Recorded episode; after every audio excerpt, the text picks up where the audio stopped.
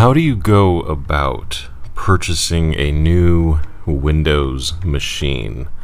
I'm I'm not talking about Macs or MacBooks or even Chromebooks. The topic sort of came up because Microsoft released a new batch of uh, Surface laptop hardware, and honestly, they look pretty awesome. Uh, but I'm not the most qualified to talk about the specs and, and all that jazz. I'll, I'll give my opinion as a as a layman in the in the tech uh, world, but it got me thinking: How do you buy a Windows machine? And and here's where I'm coming from. I am personally a Apple user. I prefer Macs, of course. I used it all through college and uh, even before that in, high school. I, I, I had a, an iMac. But hey, it's a reality of the world. A lot of uh, enterprise and, and, and corporate uh, jobs uh, and careers require Windows and, and Office suites, and you have to get accustomed to it you have to learn it and embrace it. And well, I ended up buying a, a Windows machine. I purchased a desktop replacement laptop. It's a a workhorse. it's an HP uh, NV17 workstation laptop. There's a model number attached there, but now that laptop is, well, it's coming to the end of its life cycle. I've been looking for a Windows replacement laptop to go ahead and upgrade to, and of course have a MacBook alongside that. I am waiting for the Apple Silicon Macs, just as a point of reference there.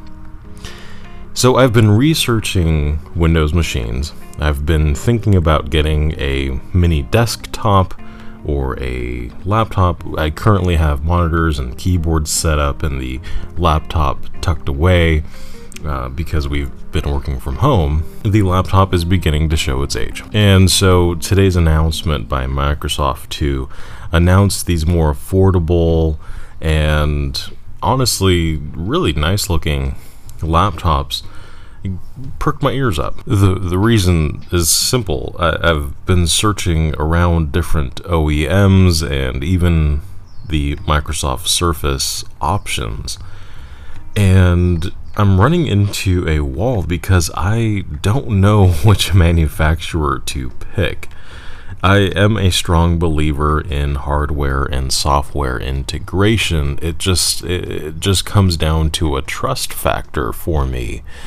And I admire what Microsoft is doing with the Surface lineup. Trust me, that is at the top of the list for my next purchase for a, a PC replacement but of course, I, I, have to do my research, my due diligence to make sure there isn't something else on the market. And everything I've been seeing just doesn't do it for me. And, and I don't mean that as a, a disrespectful take on OEMs. It's just when you look at the offerings that other manufacturers bring HP, Dell, Asus, Acer, Lenovo, etc you start to realize that a lot of these come with bloatware and the specs don't really match the hardware and uh, I want something that, that feels nice. It's going to last me a, few years. Uh, it has ports or I have the ability to obviously put dongles on there uh, with a hub or something. And so I just started wondering, you know, how do people go about making their purchasing decisions when it comes to Windows laptops. And again, not talking about Macs or Chromebooks, those are pretty straightforward. Chromebooks, everything I've pretty much heard people say is, well, what's the most affordable one at the moment with a screen that you can at least look at for, you know, two to three hours. So not talking about that. MacBook pretty much comes down to what kind of work are you going to do? Are you a student or doing um, heavy editing jobs for for your career? These new uh, Windows Surface laptops that were just released this week got me intrigued because they look like little workhorses and I started digging into them. And of course, I knew that the lower price point might mean that they have lower specs. I, I was expecting that going in. My point is that I would love to see a tighter integration of manufacturers where we can trust the hardware and software being created by the same people. We are definitely starting to see a trend moving that way. I think it's it's hard not to argue that Apple paved that way for other uh, companies to do so. Uh, Google has started releasing, obviously, their own Pixel line of phones. Uh, they were sort of testing it out with the Nexus line a couple years back. They have the Pixelbook Go, which is a, a, lovely little little Chromebook, maybe a little overpriced, but it's a premium that that uh, I think a lot of people are willing to pay for that trust. And Microsoft, of course, now for a few years has been pushing their Surface uh, products, both laptops, desktops, uh, and now even handheld devices or phones, productivity devices, whatever you, you'd like to to officially quote unquote call them. It, it sort of creates the question, you know, where does that leave the OEMs? What are, what are they going to have to do to step up their game or step up their trust? And again, I, am not oblivious to the fact that the third party OEMs are the most popular, best selling products out there, and uh, they just flood the market. I have nothing against them, they're, they're good machines.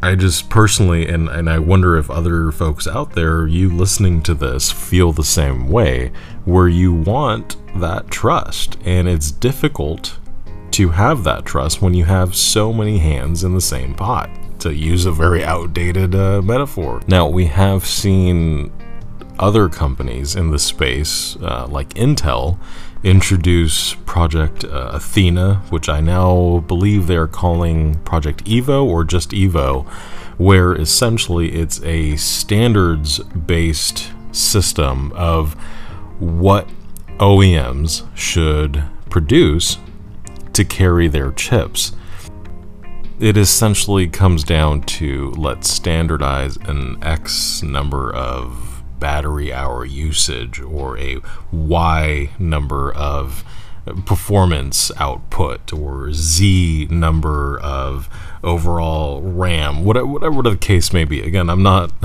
I'm not the the spec head expert, but you get the idea. There's a certain standardization where you know what you're getting when you buy it. And I think it's a first step, but there's still, like I said before, so many hands in the pot. And I know you're yelling in your head, but competition is good. We want competition. Yes, I, I completely agree with you. And I am glad that there are, you know, dozens of manufacturers out there seeing what works, seeing what doesn't work but it's just one big test petri dish, and us consumers are left a bit confused. And for those of us that don't know what RAM is or what GB means on the box, yes, those people exist. They think that a higher GB count means a faster computer. Well, well, no. That's that's the speak to your consumers at a level that they know. And that's why the Evo project, the Surface products, the Pixel products, the Apple products, those are things that speak to consumers. Notice how Apple doesn't say, well, you know, we have X amount of milliamp hours in the battery. No, they say this is going to last you uh, 11 hours on, on a charge, uh, give or take your amount of usage uh, per charge. It's translated into simple English. And I think that's where the disconnect happens between the super minds of engineering that create these products again, I wish I had their minds, but this this super higher level of speaking tech does not translate to the person who is actually purchasing these machines. How does a parent with no knowledge base of PCs or computers in general buy the best laptop for their child now that we're all working and studying from home.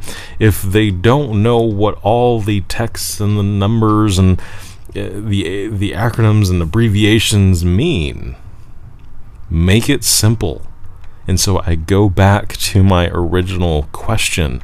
How do you go about choosing a machine? And I guess this has kind of gone into now a bigger picture in the space as a whole and more of a conversation of how can manufacturers communicate to consumers that this is the product that they need or want and should buy at that very moment again, this all stemmed from the release of the new, less expensive Surface hardware that was just released uh, about two days ago. Today's uh, October 2nd, so I believe it was September 30th that uh, was released. But anyway, I'll, I'll, go ahead and wrap that up. That's uh, we'll, we'll keep this a short one, but it was a it was a thought that's just been bugging me, especially since uh, I'm currently going through that uh, purchase cycle in in my life as well. Uh, so I'm probably going to end up buying one of the Surface laptops, probably just the, the Surface Laptop 3, unless they go ahead and update the internals here soon,